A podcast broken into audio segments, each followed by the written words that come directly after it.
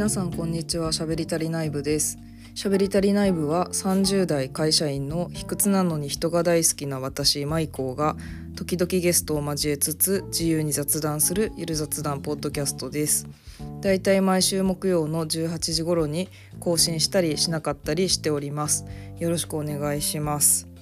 はい本日はねちょっと冒頭に少しだけ告知をしてから本編に行きたいと思います告知というかお知らせかなちょっと2分ぐらいまであの告知はもう大丈夫ですという方は飛ばしていただけたらと思います。えっ、ー、と2点ありましてまず1点目なんですけれども、えっ、とアイコンプレゼント企画シーズン2のエピソード20から募集を始めまして1月いっぱいに応募していただいた方の中から合計10名様に書かせていただくことになりました。で前回もねちょっとあの10名書かせていただくと言っていたんですけれどもあの書かせていただく方も残念ながら今回落選となったという方も皆さんに、えっ、とお返事し終えたと思うんですけれどももし送っていただいていてお返事がまだだよという方いらっしゃいましたらお手数ですが教えていただければと思います。あのおそらくあの見てる限りではお便りフォームもメールも DM も全てお返事し終わったかなと思うんですけど万が一あの届いてませんみたいになったら教えていただきたいです。はい、それから最近ラジオトークというアプリにて、まあ、Spotify と Apple Podcast にも配信しているんですけれども「しゃべりたり内部の日報」というスピンオフ番組やっております。こちらはねよく考えたら正式にあの告知したこととかなかったので今言ってみました。あの本編で話してるよりもさらに雑談というか日々の日記みたいな感じでねまあ日報なんでよりちょっとした話を話しております。という感じです。はいそれでは本日のテーマに行きたいと思います。えーと、今回のテーマはですね先週と今週かな？で海外出張に行ってきましたのでそれを踏まえてテーマを「独断と偏見の海外渡航虎の巻」としてお送りしたいと思います。はいまあ、なぜねこんなことをねやろうと思ったのかと言いますとまあ、前提としてあの山に行く時、まあ、山に行かれる方、えー、例えば結構深めの山を登る時にねあの熊の存在って意識しますかね？例えば熊が出そうなルートは通らないとかあとはあの熊鈴を持っていく。まあ、リンリンって音が鳴ったら、まあ、基本的にそのツキノワグマとかはそんな無害なので音が鳴ったら臆病なので隠れるとかとかもしクマに会ってしまったらあのどうするっていう対処法とかあると思うのですがまあ一応クマが出るかもしれない山に行く時はクマに会わなくていいようにまたはクマに会ったら対処できるように何か備えを物を用意したり情報を仕入れたりしてから行くと思うんですけどあのそれと同じことが海外渡航にも言えるなと私は思っておりましてまあ例えばねアメリカに行くってなったらアメリカは一応銃社会ですよね。銃が手に入りやすいですよね日本と比べて。まあ州によって法律は違うと思うんですけどまあ、なので銃が出てくる可能性はあるじゃないですか。でそのツキノワグマと違うところは銃を使う人はもう意図的に銃を撃とうとしてるっていうところですよね。なのでまあその銃で撃たれるような行動をしないとか銃で撃たれる可能性の高い行動を取らないっていうことは重要になるかなと思ってるんです命守るためね。であの銃社会じゃない例えばヨーロッパとかの国に行ったとしてもやっぱりねあの単純な犯罪率っていうのはね日本より高いんですよね。なのでまあ山に行くなら熊を意識するのと同様に海外行くなら犯罪意識した方が良いということで今回はちょっと真面目気味に何を気をつけてるかっていうのを話していけたらなと思ってます。と言っても私はその出張で海外に行くことばっかりで旅行で行ったりとかではないんですがうんそうですね。エリアもその本当に内紛地帯とかに行くことって絶対にないしいわゆるまあ欧米先進国またはアジアちょっとメーカーなんでねアジア系の出張とかもたまに生産関連であったりはするんですけれどもまあちょっとその時に何を気をつけますよみたいなことを言っていけたらいいなと思ってます。なんかちょっと前段の話としてなんですけどシーズン1のエピソード56「死ぬかと思った話」っていう回を過去に公開しててこの回はねシーズン1のレギュラーの岡ちゃんと一緒に喋ってるんですけどお互いの死ぬかと思ったエピソードを紹介してるんですがこの時のマイコーの死ぬかと思ったエピソードは出張でパリに行って空港からホテルに行くタクシーの中でタクシー強盗にあったっていうものですね窓割り強盗ですちょっとタクシーが止まってる瞬間に左右から窓バリバリンって割られたというものですね。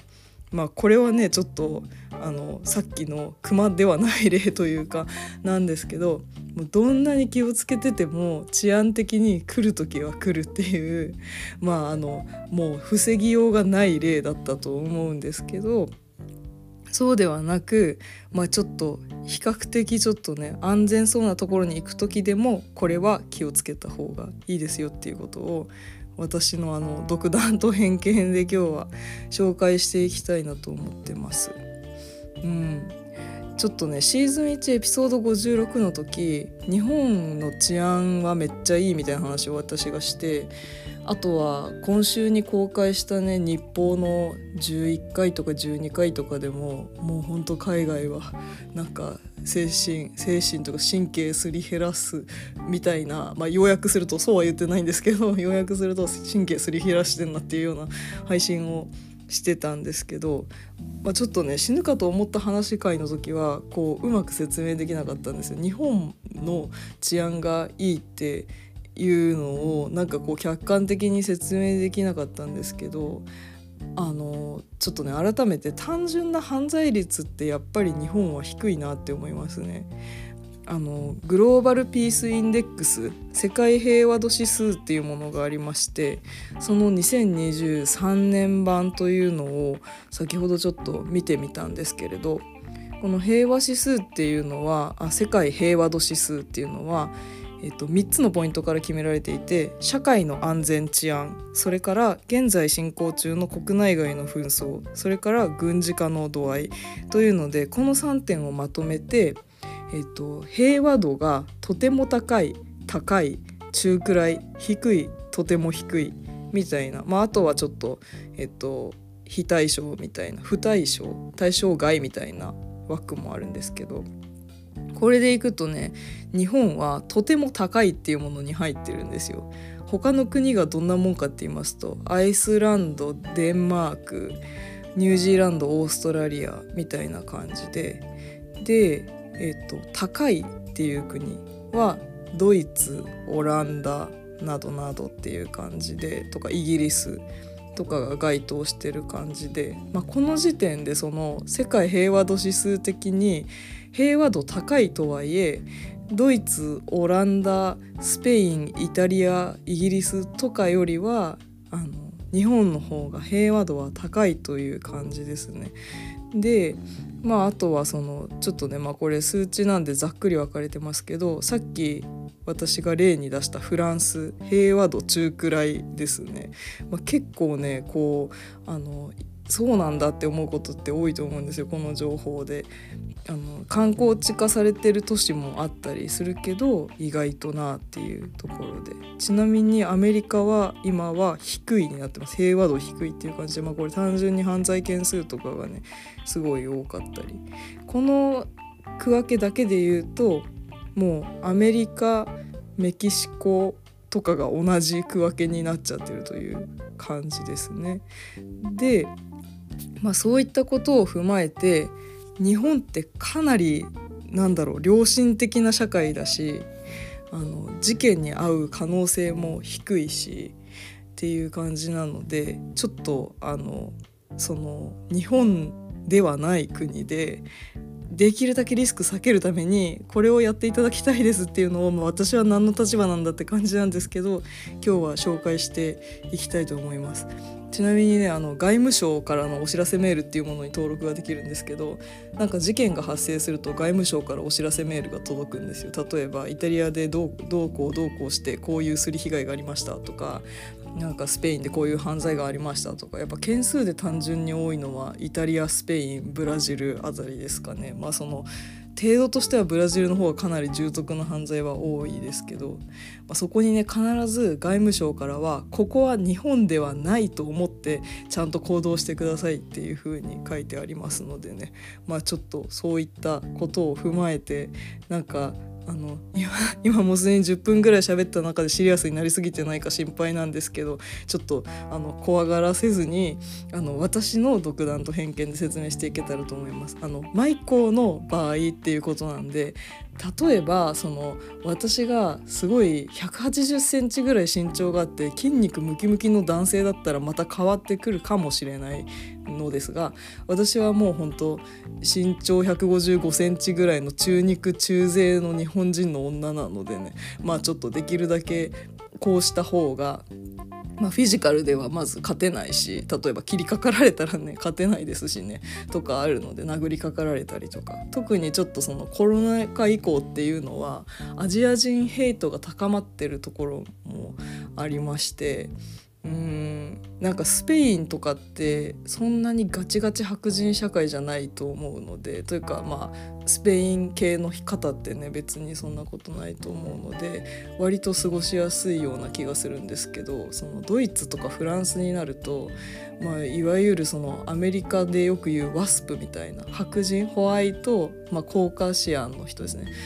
ホワイトアングロサクソン人種がアングロサクソンでプロテスタント。であのっていう人の権力が圧倒的に強くてやっぱりそのアフリカンアメリカン系の人とかってあの店員さんとか清掃員さんとかにしかほとんどいないしアジア人なんてねもうほんとコロナ禍以降はそういったところではバイキン扱いしてくる人もいるんであのすごい頻繁なわけじゃないんですけど道端でゲーとか言われたりするような感じになっちゃってるんで まあちょっとそういうあのね輩が絡んでくることを防ぐためにもっていう感じでございます。はいということでちょっと前置きパートが結構長くなってしまったんですが今回は私の本当に独断と偏見でこれは持っていくなというもの3選それからこれは気をつけてという行動3選最後に、まあ、これは本当にちょっとしたことなんですけどこれはあると嬉しいかもっていうのを紹介してあの終わりたいと思います。あとはねこれは楽しんでますよみたいなこととかね、まあ、紹介したいと思います。はい。ではまずあのこれはやめとこうコーナーからいきます。これは持っていくなというもの3選からいきますね。まずこれは持っていくのは1つ目財布です。これはどういうことかって言いますとお金クレジットカードを持っていくのは良いと思いますが財布前とした財布を持っていくことはおすすめしないです。うんと結構長財布とか二つ折り財布とか普通に日常生活で使う財布ってありますよね。あれは、えーと海外に短期間その出張とか旅行とかで渡航するなら持っていかないことを私としては推奨したいですじゃあどうするのっていうとお金はもうジップロックに入れますもう平らな状態で持っとくっていうことですねあの結構ねあの身の回りでも海外でふとスリにあったっていう別に繁華街とかじゃなくても簡単にスリにあったっていう方はいっぱいいるのでそういう時の対策としてもうとにかくジップロックまあチャック付きのポリ袋ビニール袋にお金を入れてでもう肌身離さず身につけるっていうことですね。あとは、えーと、海外渡航の際に言われることがまあ例えばそうだなクレジットカードも使えるからそんなに両替はしないと思うんですけどじゃあ2万円分のえーと、ドル紙幣とかユーロ紙幣を両替したとしましてでそれを全額同時に持ち歩かないっていう感じです。ホテルで何か鍵のかかるスーツケースとか金庫とかに大きい部分は入れておいて本当に必要最低限の現金だけを持ち歩く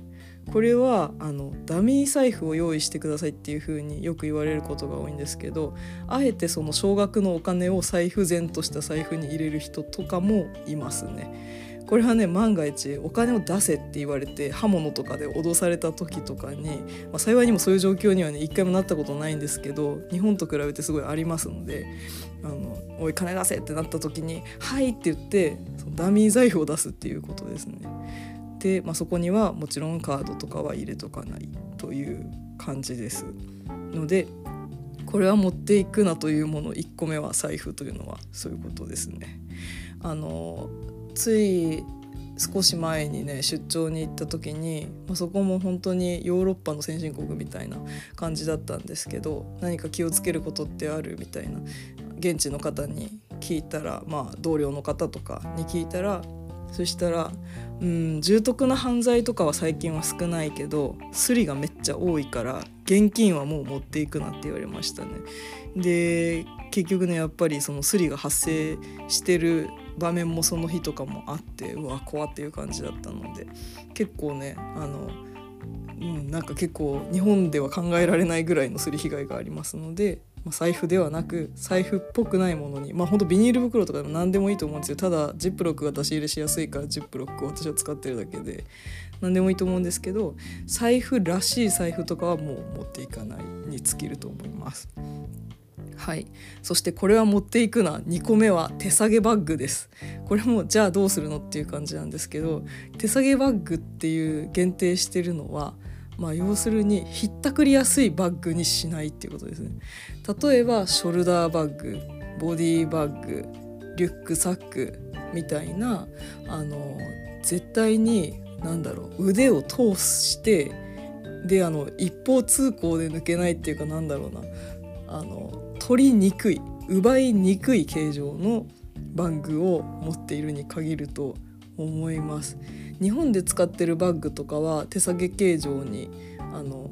してる方も多いと思うんですけど、まあ、断然ねちょっと盗難リスク上がりますので個人的にはやめときたいかなというところです。私は日本でももう手提げバッグはほぼ使ってないですね。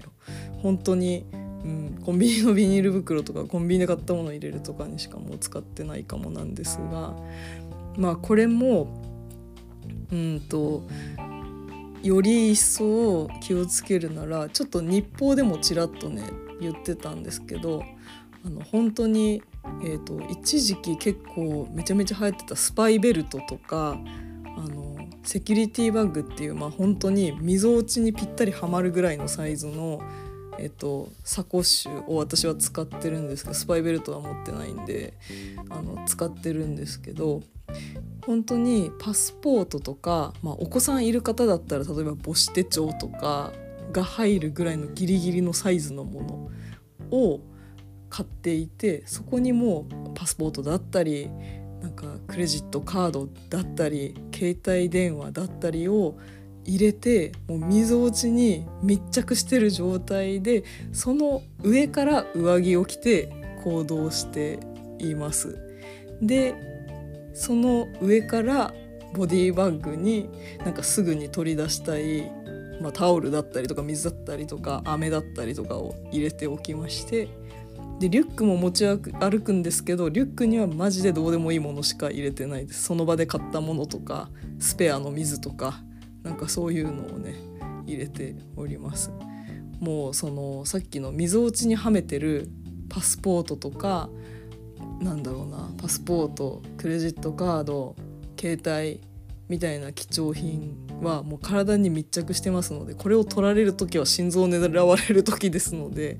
まあもうよっぽどのことがない限り取られないという状態で身につけて歩いてますのでこれは個人的にはおすすめです。あと少し前にあの JAL 機からの緊急着陸時の脱出に絡んで X で結構サコッシュ NG っていうのが話題になって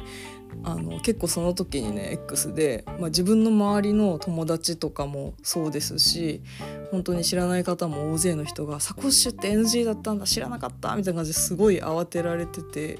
このサコッシュ NG っていう意味はねあのまあ要するにセキュリティポーチ状になっていて上着の中にしまえてれば大丈夫なんですよ。服の外側にバッグの金具だったりこうバッグの入れ物部分がビラビラ露出してあのシュートを破る脱出用の滑り台を破っちゃうっていうことが問題であってサコッシュは絶対ダメなんだっていうことではないので、まあ、これはね普通に国内線とか乗る時も使えると思いますし私も使ってますし本当に重要なもの、まあ、さっきの本当にクレカとかお金お金まあお金そうですねとかだったりなんかその、まあ、お子さんいる方母子手帳だったりあと運転免許証とかそういう大事なもんだけはもうセキュリティポーチに入れて溝落ちに身につけとく。でその上から上着を着とくことで万が一脱出することになってもそれは持っていける可能性が高いと思います。もちろんその時はボディバッグとかリュックは捨てないといけないけどまあ、その必ずしもねサコサコッシュ形状がダメって言ってるわけではないのでそこも使えるかなというふうにも思いました。はいそしてこれは持っていくのは最後の3つ目はいい服です。これはねあのー、結構うん人によると思うし、まあ、これ私が舐められやすいからもう世界各国で舐め舐められやすいから特にやってるだけであの本当人によると思うんですけどあの基本的にアジア人がヨーロッパに行くとあの買い物しに来たと思われるんですよ。これはあのシーズン1のエピソード56の「死ぬかと思った話」の時も言ってるんですけど、まあ、お金を持っていて、まあ、爆買いにしに来たんだみたいなこうイメージが結構強いので、まあ、私はあの屋外に出る時はできるだけお金を持ってなさそうな服装をすることにしています。まあ、と言ってもボロボロの服を着てるとかじゃなくてあの、まあ、まあボロボロであってもいいんですけど何て言ったらいいのかななんか本当にあのユニクロとかギャップとかのとかあとザラのカジュアルっぽいやつとかの潜在写真みたいなあの装飾的でない服を着てる。例えばそうですねなんか日本のちょっと可愛いストリート系の服とかは絶対にもう着ないしあのなんだろうなキャラクターものの服とか目立つような服装はしないみたいな感じで過ごしてますね。できるだけ目立たない服装まあ例えばファーがついてる上着とかはちょっと多分持ってたとしても着ないかなって思いますね。とかなんかアクセサリーめっちゃつけているとかそういうのは避けた方がいいかなと、まあ、これはあのかもられないためにやってる対策という感じです。なので、まあ、旅行に行って可愛い服着たいみたいな気持ちもなんか分からなくもないけどここはもうあの毎日スティーブ・ジョブズみたいな感じで過ごした方がいいなって個人的には思ってます。これ私この回なんか大丈夫かなとちょっと思い始めたんですけどなんか私本当にあの受動的にっていうか自分で望んで海外旅行行ってるとかじゃないんですっごい警戒してるんでもしなんかちょっと変な感じだったらすいません ちょっとでもあのすごいやっとくに越したことはないかなと思うのでとにかくこれは持っていかないでっていう3つ財布手提げバッグいい服はちょっと持っていかぬようにしていますよというのをここに改めて共有したいと思います。はいでは次のこれは気をつけてという行動参戦に行きます。1軒目一人でまたは夜に出歩かないです日本だと結構終電ギリギリまで飲み会に行ってたりとか普通のことだと思うんですけど普通に危ないです日本よりもまあ郊外の、まあ、これも街によるので郊外の街だったら一人で歩いても平気日中はっていうところあるんですけど郊外でももう日が落ちたら一人で歩くとか絶対にやめた方がいいですね。でなんならタクシーに乗るとかもできるだけ2人以上でやった方がいいかなと思います。できれば男女その女性だけで乗らないとかも重要かなと思います。うんとなんかアメリカ人の知り合いの方から聞いてあのすごい印象的だったのはヨーロッパ出張に行くと郊外だと、まあ、本当に例えばその石畳の古都みたいな街ですよね。だとあの安全だから夜に一人で出歩けるかなとも思う。けどやっぱりその人もキョロキョロ後ろ振り返りながら警戒しながらだけどあのこれがメキシコだったら誘拐されるからねって 言ってたので、まあ、やっぱりアメリカに住んでるアメリカ人の方でもそう思うぐらい危ないっていうことですね。という感じですね。なので別にそのあの現地の方も安全とかそういうわけじゃなくてまあもしかしたらもしかしたらというかアメリカ人の方がアジア人よりはかもられにくいとは思うんですけど、まあ、とにかくあの一人になる狙われやすい時間だったりあの人数で出歩かないっていうのは、まあ、もちろん気をつけた方がいいかなと思います。ちょっとお酒買いに行きたいちょっとおつまみを買いに行きたいっていう時はもう日中に買っておくに限るかなと思います日中または夕方までの日が出てる時間に買ってもうさっさと帰るっていうことに限るかなと思います。まあ、ちょっとね状況が異なるのが現地の人が大量にいてその人たちと行動してる場合ですねその場合は比較的安心かなと思いますので、まあ、ちょっとここもあの日本人だけの場合っていうことなんですけどそのできる限りね複数人で明るい時間に出歩いとくというのがおすすめです。はい、そしてこれは気をつけて2点目なんですけど持ち物を手放さないです。えーと、これも私はもう特に警戒心が強いだけだと思うんですけど、まあ、その例えばボディバッグとかリュックとか席に置きますと置いた時にもうどっかにそのベルトをくくりつけとくか自分の腕を通しとくかであの絶対に手放さないようにしています。でちょっと次の1件もねちょっとセットになるんで先に説明すると3点目は知らない人が話しかけてきても絶対に無視です。はい、これはね結構軽犯罪とかで、まあ、そのスリとかだったり押し売りみたいなことってそうですね日本では考えられないぐらいあるんですけど、まあ、特にそのラテン系のスペインとかイタリアで多い置き引き系タイプのスリっていうのは、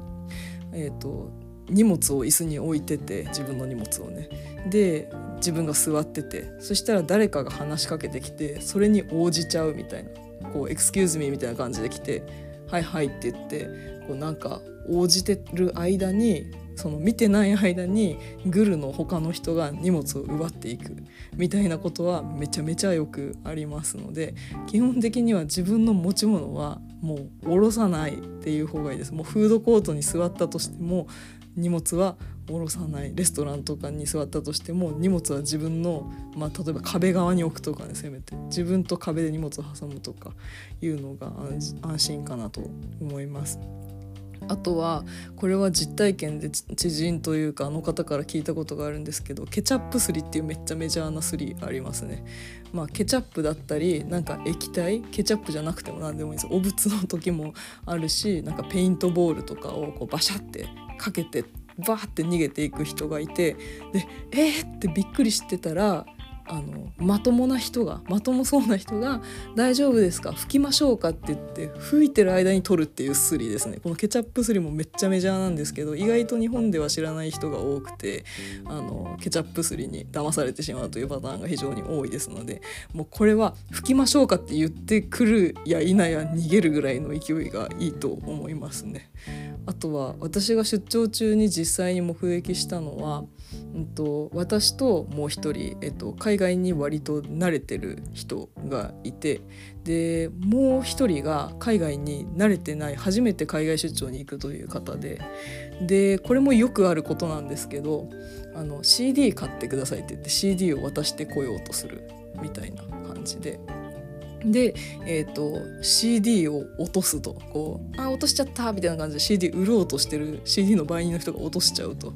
でそこで日本人は親切心で落としましたよって拾うんですけども拾った瞬間に30ドルとかを取られるっていうこれもあの悪質な犯罪ですね。で我々はねもうその「へい」みたいな言われた瞬間に私ともう一人慣れてる人はもう無視してバーって早歩きで行ってたらその親切な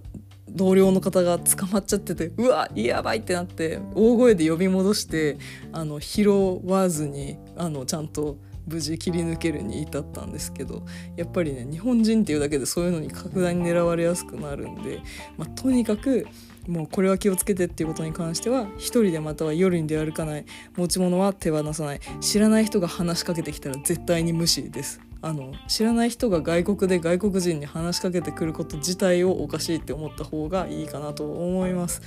はいということでなんかちょっと日報でちょっとだけそのあのセキュリティポーチに物は入れてちょっとできるだけもう体に密着させてるみたいな話をしたんですけど、まあ、それをねちょっとあの展開としてというか、まあ、改めてあの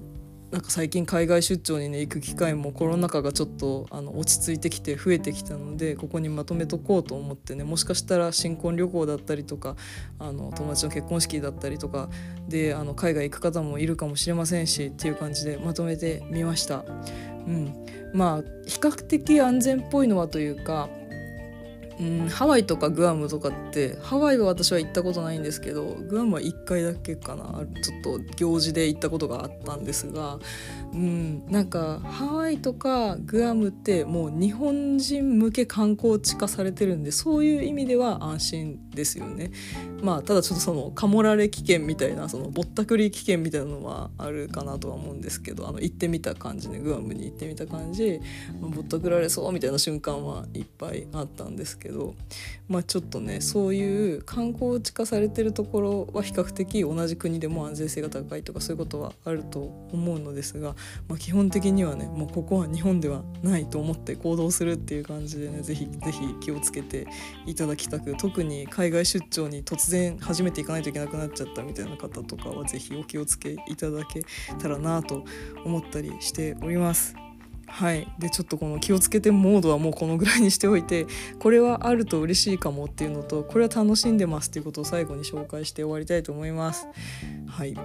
えーと、これはあると嬉しいかもシリーズでこれはねちょっとそんなにないんですけど個人的には、まあ、これそんなにないっていうのはあのあると嬉しいものいっぱいあると思うんです。けど個人差があると思うのでちょっと汎用性の高そうなものを紹介するとこれはあると嬉しいかもっていうのは、えーと食品系で日本の食べ物物とか水です。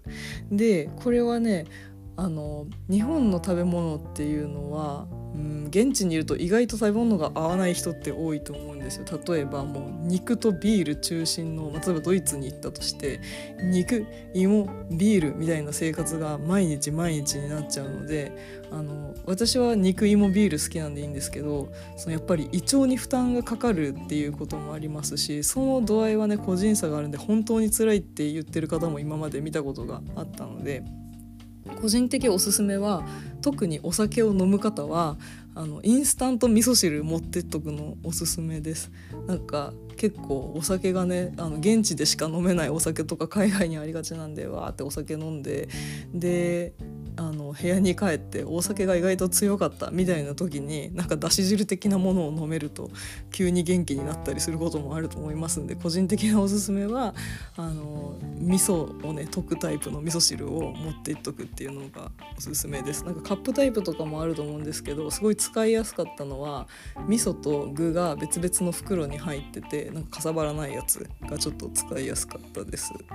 あと水を持ってったらいいっていうのは意外とね水を買えない思った時にっていうのめっちゃあります。自販機も少ないし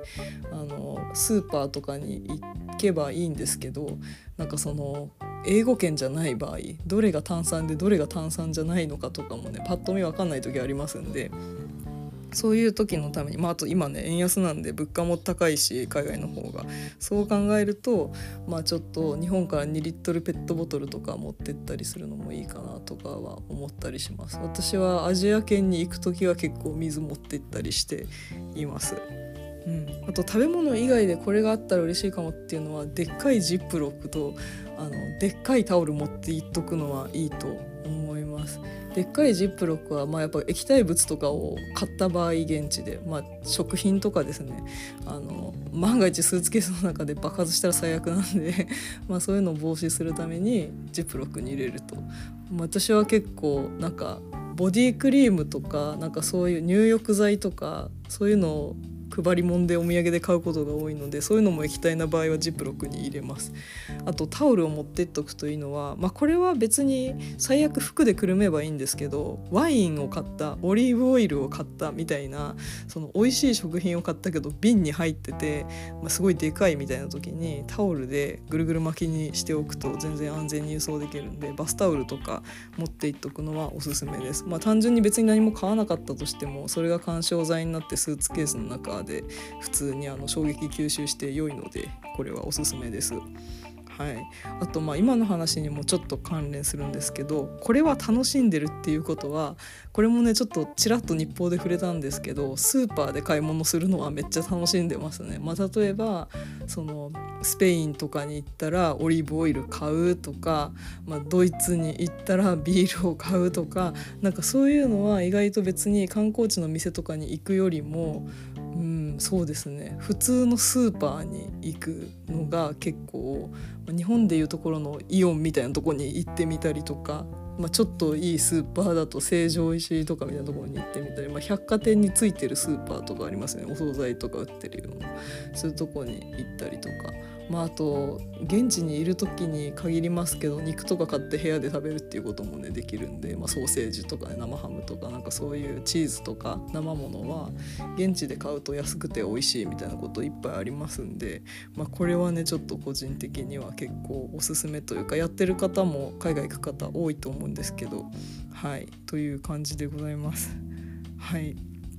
というのでちょっとあのねまあなんか気をつけて気をつけてばっかりだとねなんかちょっと どうしたんだろうってなるかなと思ってちょっとあのこれはあると嬉しいなとかこれは楽しんでますという情報も入れてみたのですがなんか最近ちょっと自分も海外出張行く機会が多くてねまあちょっと気をつけた方がいいかなっていう場面もいっぱいあって海外出張再開したことにより不慣れな方もね海外出張行く機会が増えてるのでまあもしかしたら聞いてくださってる方の中にも海外に行きたいもしくは行かないといけないかもっていうていう方もいるかと思いまして今回のエピソードは撮ってみましたということでもう本当に私と私の独断と偏見なんで、まあ、どんぐらい参考になるか分かんないんですけど何か一個でも参考になったところがあったらいいなと思ったりしておりますまあねもうとにかく山に行く時は熊を意識するようにね外国に行く時は犯罪を意識しようということで今後もこんな感じでやっていきたいと思います。はい。ということで今回の「しゃべり足りない部」は以上のような感じでしたがいかがだったでしょうか？喋り足りない部は出入り自由の雑談部屋です。気が向いた時にフラッと立ち寄って何でもない雑談を聞いていってくださると嬉しいです。リスナー部員の皆さんからのお便りもいつでも受付中ですので概要欄のお便りコーナーや、えっと、リットリンクのメールアドレス欄などからお寄せいただけると嬉しいです。そしてまたフラッと聞いてみたいなと思っていただけたらぜひフォローや評価などもよろしくお願いします。えっとスピンオフ番組の喋り足りない部の日報もよかったらぜひよろしくお願いします。